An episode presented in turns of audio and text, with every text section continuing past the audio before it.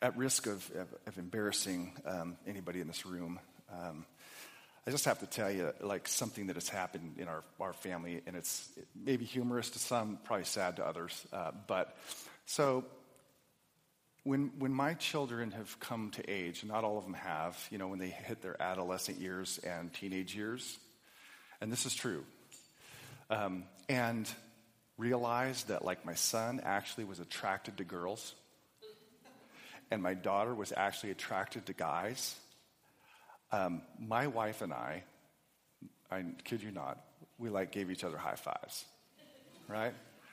It's like kind of like, thank the Lord for heterosexual attraction, you know? You don't see that on TV right now, right? Thank the Lord for heterosexual attraction. And, you know, I'm pretty sure if I was to go back and talk to my mom and dad when I turned into a teenager, it would have been the opposite. Oh, here we go. He's attracted to girls now. And my, my sisters, oh, they're attracted to boys now and just think, man, my how times have changed, right? My how times have changed. And I, I say that with all sensitivity because we have parents um, in this church who have not had that um, response um, for all their children. And it's a, it's, a, it's a difficult one. Now, we have been reflecting on in most of the introductions to the messages the kind of change that we're in uh, as a people. And um, living in a um, as followers of Jesus in a changing time and um, how we do that. Now, in one sense, as I know we have said before, and maybe you've thought, it's, it's in one sense, it's, it's, lamentable what we see. In another sense, it, I was just thinking, you know, it's, it's also kind of an exciting time to live. It's an exciting time to be a Christian. And the reason I say that is because it sure seems to me that, that um, the opportunity for us to live out our faith, you know, publicly and boldly and with conviction and compassion. Um, that we are going to shine far more brightly in the midst of a darkening world than we would have otherwise. I mean, you, you can't see the, the, the stars in the daytime, but you sure can't see them at night. And as our culture goes one way into darkness, and if God's people remain true to the cross and to Jesus and to love and to faith and to the teachings of Christ, well, there's going to be a, a marked difference between Christians in the world. As I said, what, what an a, a, amazing time to live. It, it, it's probably going to be a time in which it costs us something that it hasn't cost previous generations. Uh, because, and this is a kind of a generalization, that in the past, our culture, or let me just rephrase that, the morality of our culture and the morality of the Judeo Christian faith was roughly the same. You follow? Like that is, people in our culture, whether we're believers or not, roughly believed in the same rights or wrongs. And so, given that alignment, that general alignment, that, that culture and Christianity had the same basic values and ethics and morality, it was difficult in terms of behavior to see the difference. I, have, and I'm sure you have too, met an older generation that is, is uh, works hard, has integrity, doesn't believe in lying, and uh, you know live upright lives that aren't believers. And so, given that alignment, it's it's hard sometimes to see a marked difference between believers and unbelievers. Here's what it's like now, shifted. The morality of our culture and the morality of Christianity are now different, very different. And um, that means for us, on the positive side, that we can shine. On not so much the negative side, but on the hard side, is that we as a church, the church in general, the church here in the United States, whether Episcopal, Presbyterian, Baptist, or Lutheran, have to make choices. This or this. There's, a, there's an old Yiddish, uh, German, Jewish uh, proverb that goes like this um, and Woody Allen actually quoted it and made it popular. It's like, you can't ride two horses with one behind. Now, that's the church friendly translation of that. You can't ride two horses with one behind. You can't go in two different directions. You have to go one way or the other. You have to make a choice. It seems to me, in our time, we have to decide which horse we're going to ride culture or Christ. Culture or Christ. This time of great decision a time of great crossroads. And every individual in here, regardless of how old or young, are going to have to come to your own conclusions. Which am I going to ride? Because you can't ride two horses with one behind. Now, the reason I introed Jonah this way is because Jonah is one of those books that presses the whole idea of choice, of making a decision. In fact, it does so side by side with another great truth that oftentimes seem contradictory. That is, the book of Jonah, looked at from kind of a general big lens, it presses God's absolute sovereign rule over the world, and at the same time, it presses or brings into focus the need for a choice to be made, which is why the book at the end ends in a question. It appeals to our wills, it appeals to our sense of choice. Now, I know that as soon as you start talking about God's sovereignty and human will and choice, um, the Reformed brothers in the audience tend to get a little twitchy. Um, maybe hair starts to stand up because oftentimes when we emphasize the Reformed faith, the belief in God's complete grace, that we are saved by grace and grace alone, um, that we are fundamentally depraved and God draws us out, um, that His choice precedes our choice. Well, um, that when you believe that, sometimes when you talk about choice, it, it, it kind of like uh, makes you shudder a little bit. Um, but here's the thing, and I consider myself completely committed to the Reformed faith, at least in terms of salvation, is, is, is the Bible, while it insists that God is completely 100% in control of all things, his kingdom rules over all, as David would say. At the same time, there's a constant appeal throughout the whole Bible for us to make decisions, to, to respond. Um, most of the New Testament books were written with an, with, a, with an agenda in mind. How are you going to respond to my letter to, say, the Galatians or to the Corinthians? Like, you, you got to make a change. So it appeals to a sense of choice and will. And whenever you destroy those two truths, which sometimes seem contrary my choice, God's choice, my will, God's will um, well, then we end up distorting Christianity and I think end up with a very diseased congregation. Those two things come into focus in Jonah. And I, I just want to take a moment. Here's where we're going to go. I want to talk about the first one, God's absolute sovereignty from the point of Jonah. And then I want to press home the idea that there is a choice to be made, also from Jonah. Those two things. And at the very end, I want to make an appeal to us as a congregation to make a choice. Okay? That's where we're going sovereignty, um, choice, and then a final decision to be made. Now, for those of us who, um, here's the two truths, basically, that I'm going to be pressing home embracing God's absolute rule over all creation, that is God's will, or rule, or sovereignty, and embracing the need to make a choice, that is my will, my response. Um, and a little caveat here if, you're, if you've been born again and the Spirit has given you new life and you're a new creation, guess what? You have a new will too uh, you have the ability to choose and according to the new desires that God has placed into your heart. So there is, there is the capacity within the, the, the human heart to respond to God. Um, that is the new creation heart. So we're going to talk about it in that light. So those two things. If you're brand new with us and you haven't heard the book of Jonah, um, super quick, God tells him to do something. He goes the opposite way, act of rebellion. God chases him down through a fish, the most popular part of the, part, part of the story. Part of the story. That was a typo of the lips, okay? That's the part people remember about, about Jonah's getting swallowed by the fish. But that fish was a, like, a, like a sovereign way of saying, No, you're coming back. You're doing what I told you to do, whether you like it or not. It's my will at this point over your will. Well, he, he does what God wants him to do. He preaches a really short five Hebrew word message to the people of Nineveh wouldn't you know it, they repent. And then he's furious and upset about it. That's chapter four. He's upset, he's bitter, um, he's angry, he says, I want to die. And then the, the, the, book ends in this, this argument between God and the prophet Jonah. That's how it ends, um, with an argument. And the very last uh, grammatical statement of the whole book is a question on the part of Yahweh to his, his, his wayward prophet. The first half, you see a kind of act of rebellion the second half is more of a passive rebellion. But that's, that's, that's kind of the story of Jonah. Well, through the book, you see really clearly a strong sense of God's sovereign will.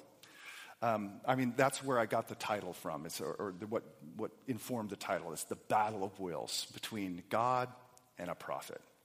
And you see, both in terms of um, the action, in terms of the confession, and also in terms of what creation does, that God is clearly in control. So, by Jonah's own confession um, in chapter one, and I'm just going to kind of jump through the book here, is uh, where he confesses who he is. He identifies himself. He says, I am a Hebrew and I fear Yahweh, the God of heaven, who made the sea and the dry land. This is his theological way of saying Yahweh presides over all of creation. He's not a God with a little tiny parcel. He is the God of it all. He created land and seas, the God of heaven. Therefore, he is, he is the one who directs and commands and reigns and controls and is in charge of all of it. That is a statement of, of God's sovereign reign. He owns it, he runs it.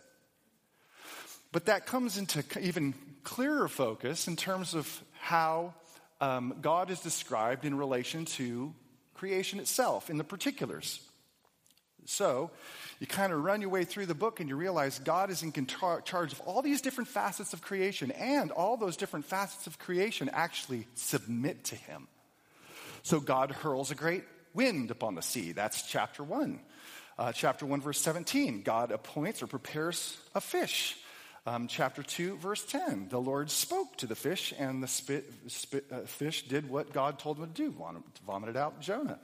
Um, chapter 4, verse 6. The Lord God appointed a plant and made it come up. Um, chapter 4, verse 7. God appointed a worm and attacked the plant. In chapter 4, verse 8, God appointed a scorching east wind to come upon Jonah and blast his head with sunbeams. You see, that's like he's God who's commanding the storm, God who's commanding the fish, God who's commanding the plant, God who's commanding the worm, and God who's commanding the wind. See, the, the, the full picture is that Yahweh commands all of creation, and all of the creation responds to him in submission. And then there's the story of, of Jonah himself.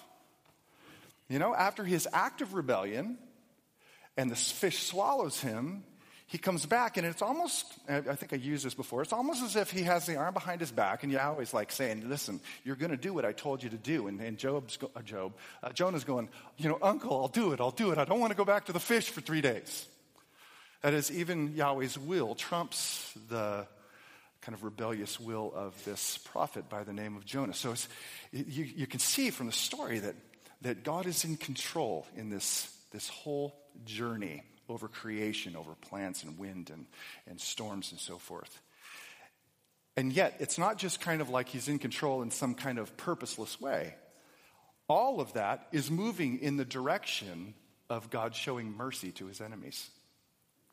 Or if you're to branch this out a little bit broader, all of God's workings in our world, um, in creation, in wind and rain and movements of nations, is moving us to to kind of a two part conclusion that is of salvation and judgment, um, of curse and blessing. And that's how, that's how the Bible, Bible ends. And God is maneuvering all those things to this end.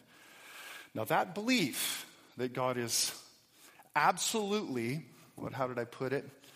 Ruling over all of creation is a, is a foundational staple of the Christian and Jewish faith. God's in charge. Even when things are dark and even when things are chaotic, and even when lawlessness is, is, is increasing, God is still in charge. You read the book of Revelation, one of the darkest books, I think, and also brightest books at the same time in the whole of the Bible. When God is unleashing his punishment on a world that is just run away with wickedness and lawlessness. At no time is God seen as off the throne, which is why chapters 4 and 5 are so precious to that whole book. Before you ever get to the dark parts, you see that God is firmly planted on the throne and the Lamb is at the right hand, um, bringing history to a close. The idea being God is still reigning over it all. Now, as I said, that's, that's a foundation stone for us.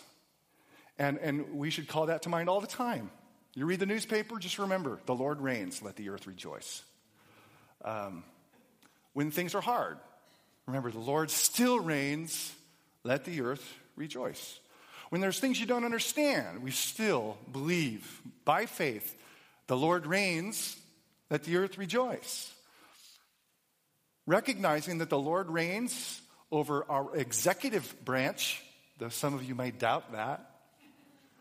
He reigns over the judicial branch and who sits in those chairs and the decisions that they make. He reigns over Syria and he reigns over Chattanooga. Let the earth rejoice, the Lord reigns. And where we lose that sense of confidence in God's absolute rule, we find ourselves panicking, fearful, um, lacking courage and boldness because we don't think He's really in charge. Okay, that's truth one. And I hope if you're in one of those places, you'll hear it. Man, that is such an important truth for me to hear, and I hope you hear it. Great comfort in that truth. But now let's flip over to the, to the other side of the equation, the, the part that we play, the need to response. That's response. Respond, to submit, to listen, to act. That also is, you know, you read this book of Jonah and you, you realize this, like there's a, there, there, God is actually appealing to the will of his prophet. The final section, which we read last week, the final section in which uh, Yahweh is arguing and contending with the prophet, he's like endeavoring to, to get him to rethink things. Uh, he brings the object lesson into his life, right? He brings the plant, and then the worm attacks the plant, and then the scorching wind, you know, hits him in the head, and, and he's hot and faint. And, and it's a little object lesson in order to enlighten him. It's, it's, it's, it's an amazingly gracious, patient picture of God um, seeking to persuade his prophet appealing to his sense of choice and will. Like, where are you going to go with this, Jonah? I mean, part of the brilliance of the book is that it ends without an ending. I mean, it, the last thing you hear from him is, I want to die. The last thing we see of him is him under a hut, angry at the Lord. And the question is, what happens next? There's no end to the story. Well, that's it's, it's, it's, it's part of the design to get us to think so that we ourselves in our lives and our choices are the rest of the story. How are you going to respond?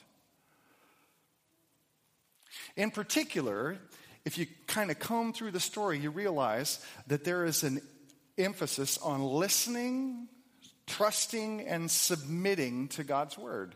And when I talk about choices and will and that um, the need for us to, to, uh, to recognize there's a part that we play, um, these are the ways that I'm, I'm thinking in particular with respect to Jonah.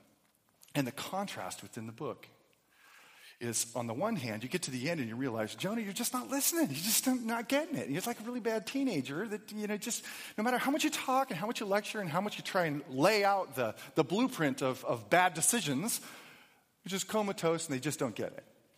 I, seriously, that's that, I get the picture that Jonah's kind of a, just a, a, a teenager is going through a tantrum, and at the end of the day, he's not listening to the Lord. He's not getting the point. He's not repenting. And, and the irony, of course, is that he's a prophet. He he's, has access to divine revelation. We've already heard him quote from the Psalms in chapter 2 of Jonah and also quote from Exodus in chapter 4 of uh, uh, uh, Jonah. So he knows the word, he's heard the word, but he is obviously resistant to the word. Whereas the Ninevites, the, the enemies of Israel, like I told you, they, gave, they, they were given five words in Hebrew, five words of revelation. You know what? They listened. They listened. They heard 40 days and Nineveh shall be overthrown. They're like, oh my goodness. The one who has all the revelation isn't listening, and the one who don't, the ones who don't, are listening. And then the text goes on to say that they, they believed the word. That is, they believed it to be true. They trusted it to be true, which then prompted them to submit themselves before the Lord in repentance and in kind of an amazing display of, of repentance. And that's chapter 3. Whereas, again, you don't find Jonah, he doesn't seem to be listening what he says about the Lord and his being deeply displeased at what the Lord did gives us a sense that he thought something was wrong with the character of God, so he doesn't trust him. And at the end, we're left with uh, an open ended ending, giving us the sense that it, he wasn't in a place of submission, a place of passive resistance to the Lord. So I hope you see that that's, that's like God is appealing to the will. He's appealing to choice. He's, he's, and, and through this book, he's appealing to us too. And part of the, um, I'm not sure exactly how to say this. Um,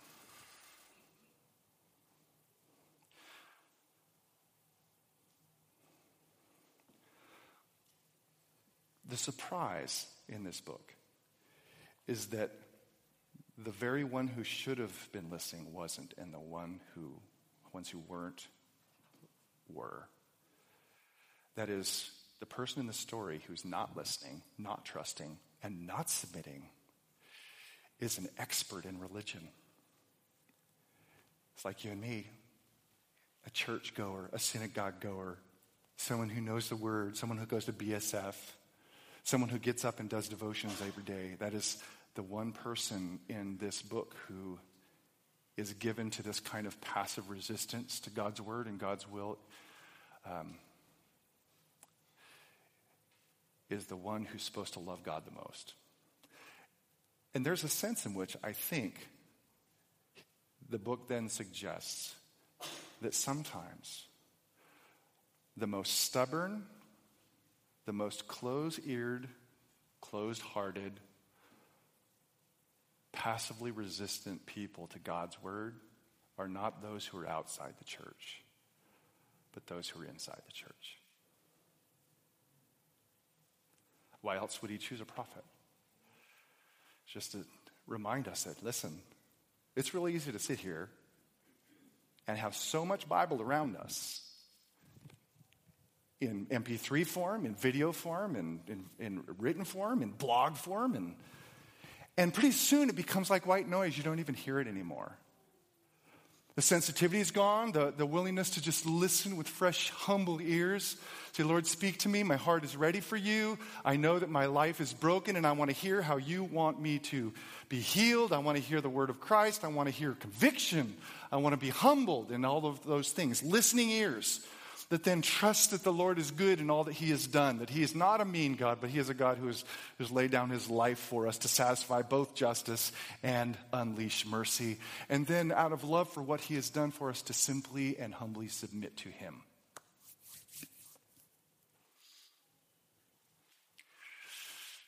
That is to say, this word is for the church. This is for us. This isn't for those outside this wall, these walls. This, this is for us. I can hear the Spirit of God saying to all of us in this room Is your heart still beating with what my heart beats for? I pity the nations. Do you? I'm speaking. Are you listening? Do you still hear my voice? Do you still want to hear my voice? Are you receptive to my voice? Are you willing to trust my words enough that you're actually willing to submit to them and be my people? Or are you going to come week after week in this kind of justified, passive inertia and just not hear me anymore? So, let, having said that, let me, can I just press this in two directions? That are, one has to do more with the, the book itself, and this, the other one has to do with the context in which we live. Let me push this in the direction of the bottom line God is sovereign, yes, but God appeals to us to make decisions and choose. Um, to listen to his word, trust him, and submit to him. Let me push this in the direction of morality and mission. Morality and mission.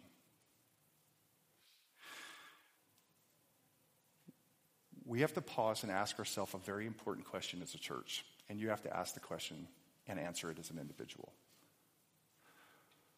Whose voice am I listening to?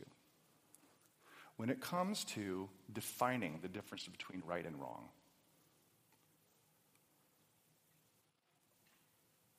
There should be one answer to that. And that should be I, am listening with open ears to the voice of Christ spoken or speaking through the scriptures to me. Not what the current of culture is saying is now right versus wrong. We can't ride two horses. Can't do it with one behind. You have to, have to choose Christ or culture when it comes to understanding ethics right versus wrong. That includes sexual ethics. That includes the issues of homosexuality and gay marriage. It includes also just not to let it you know, focus on one particular group. It means listening to the voice of Christ when it comes to how to love your wife. It comes listening to the voice of Christ when it comes to the words you use to either destroy somebody or build them up. Um, it comes in the form of words of Christ that tells us not to um, seek to be served, but to serve. And to be able to say, I hear you. So, simply put, in terms of pressing this in the direction of morality, um, are you listening? And whose voice are you listening to? Which horse are you going to ride? With conviction and compassion, of course. Now, let me push this in a slightly different direction that of mission of life. the, the heart of God that's revealed in this book is a heart of mercy for his enemies. Um, a, a, an expansive mercy to the nations. That's where this is going. This is the sense of God's heart. And people who love God, um, people who love God should, underline should, carry the same heart and the same compassion. Our heart should be aligned with what God desires. And interesting enough, God has ordained to use humans, broken humans, like you, me, and Jonah, to accomplish that mission of mercy. He could have sent an angel, he could have sent a talking donkey, but he didn't. He sent Jonah. In the way, same way that he sent Christ into the world in flesh and blood to save it. In the same way that Christ sends us into the world in flesh and blood to be ministers of mercy. To use everything God has given to us the time, talent, and treasure in every place God has put us in terms of neighbors and work family, and church to do one thing, and that is to magnify Christ, his work, his love, and his mercy, so that people will hear him and be saved. Simple question for us is Is that your direction in life? That wasn't Jonah's direction. He obviously didn't want this ministry of mercy. And he kind of lived in a sense of passive resistance. Now, I don't know that you here, us here, are living in passive resistance. Um, I think probably more um, true to the day and to the time is we often justify our lack of mission oriented life. And by mission oriented life, I'm just simply mean what Paul means when he says, listen, whether in life or in death, the only thing that matters to me is Jesus be exalted that oftentimes we fail to do that because we justify ourselves by saying, well, I'll do it tomorrow when my life is less cluttered and less busy. And we use it as kind of a justification for not listening, trusting, and submitting to Him and His, his will. Now, here's the deal your life's not going to get less busy, it's just not. You're not going to declutter your life. You know, my father's almost 80 years, years old. He, he told me, he says, I am busier today than I did when I was teaching fifth grade. It's not going to get less busy. It's, it's not about, hey, I will begin to serve Christ in his work and his mission, seeking first the kingdom of, of God and his righteousness. Um, after your life isn't busy, because that's never going to happen. It's just serving and magnifying Christ amidst the busyness of your life and not making excuses for it. Or another justification would be just, I just feel inadequate. So I, I, I you know, I'm just kind of, I kind of retreat and um, I'm not engaged in my neighborhood and so forth because I'm just inadequate. And it's like, you know what? We're all inadequate. Um, I am inadequate to be a pastor. I am inadequate to be a husband. I am inadequate to be a father. Paul would say, I'm inadequate to be an apostle and a minister of the new covenant. But the fact of the matter is, the matter is our adequacy comes from Christ and His Spirit. And He works through broken, jacked up people like you and me. So, all that to say, whatever excuses there are out there for justifying a lack of engaged life, for the sake of Christ and his mission and his kingdom, to be able to show with our lives and words, the Lord reigns, let the earth rejoice. We must put those aside and allow ourselves to hear and to respond. So here, here, here, here it is. Like, is your life engaged in the mission of Christ? Which horse, horse are you riding? Are you living for you or are you living for Christ? You can't ride two horses with one behind. Where do you stand in relationship to what's true versus untrue, right versus wrong? You can't ride two horses with one behind. And I think the Spirit would say to the church today, which do you choose? That's the end of the book.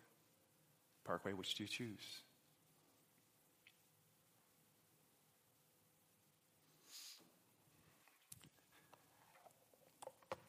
As awkward as the book is, ending with a question mark, I'm done.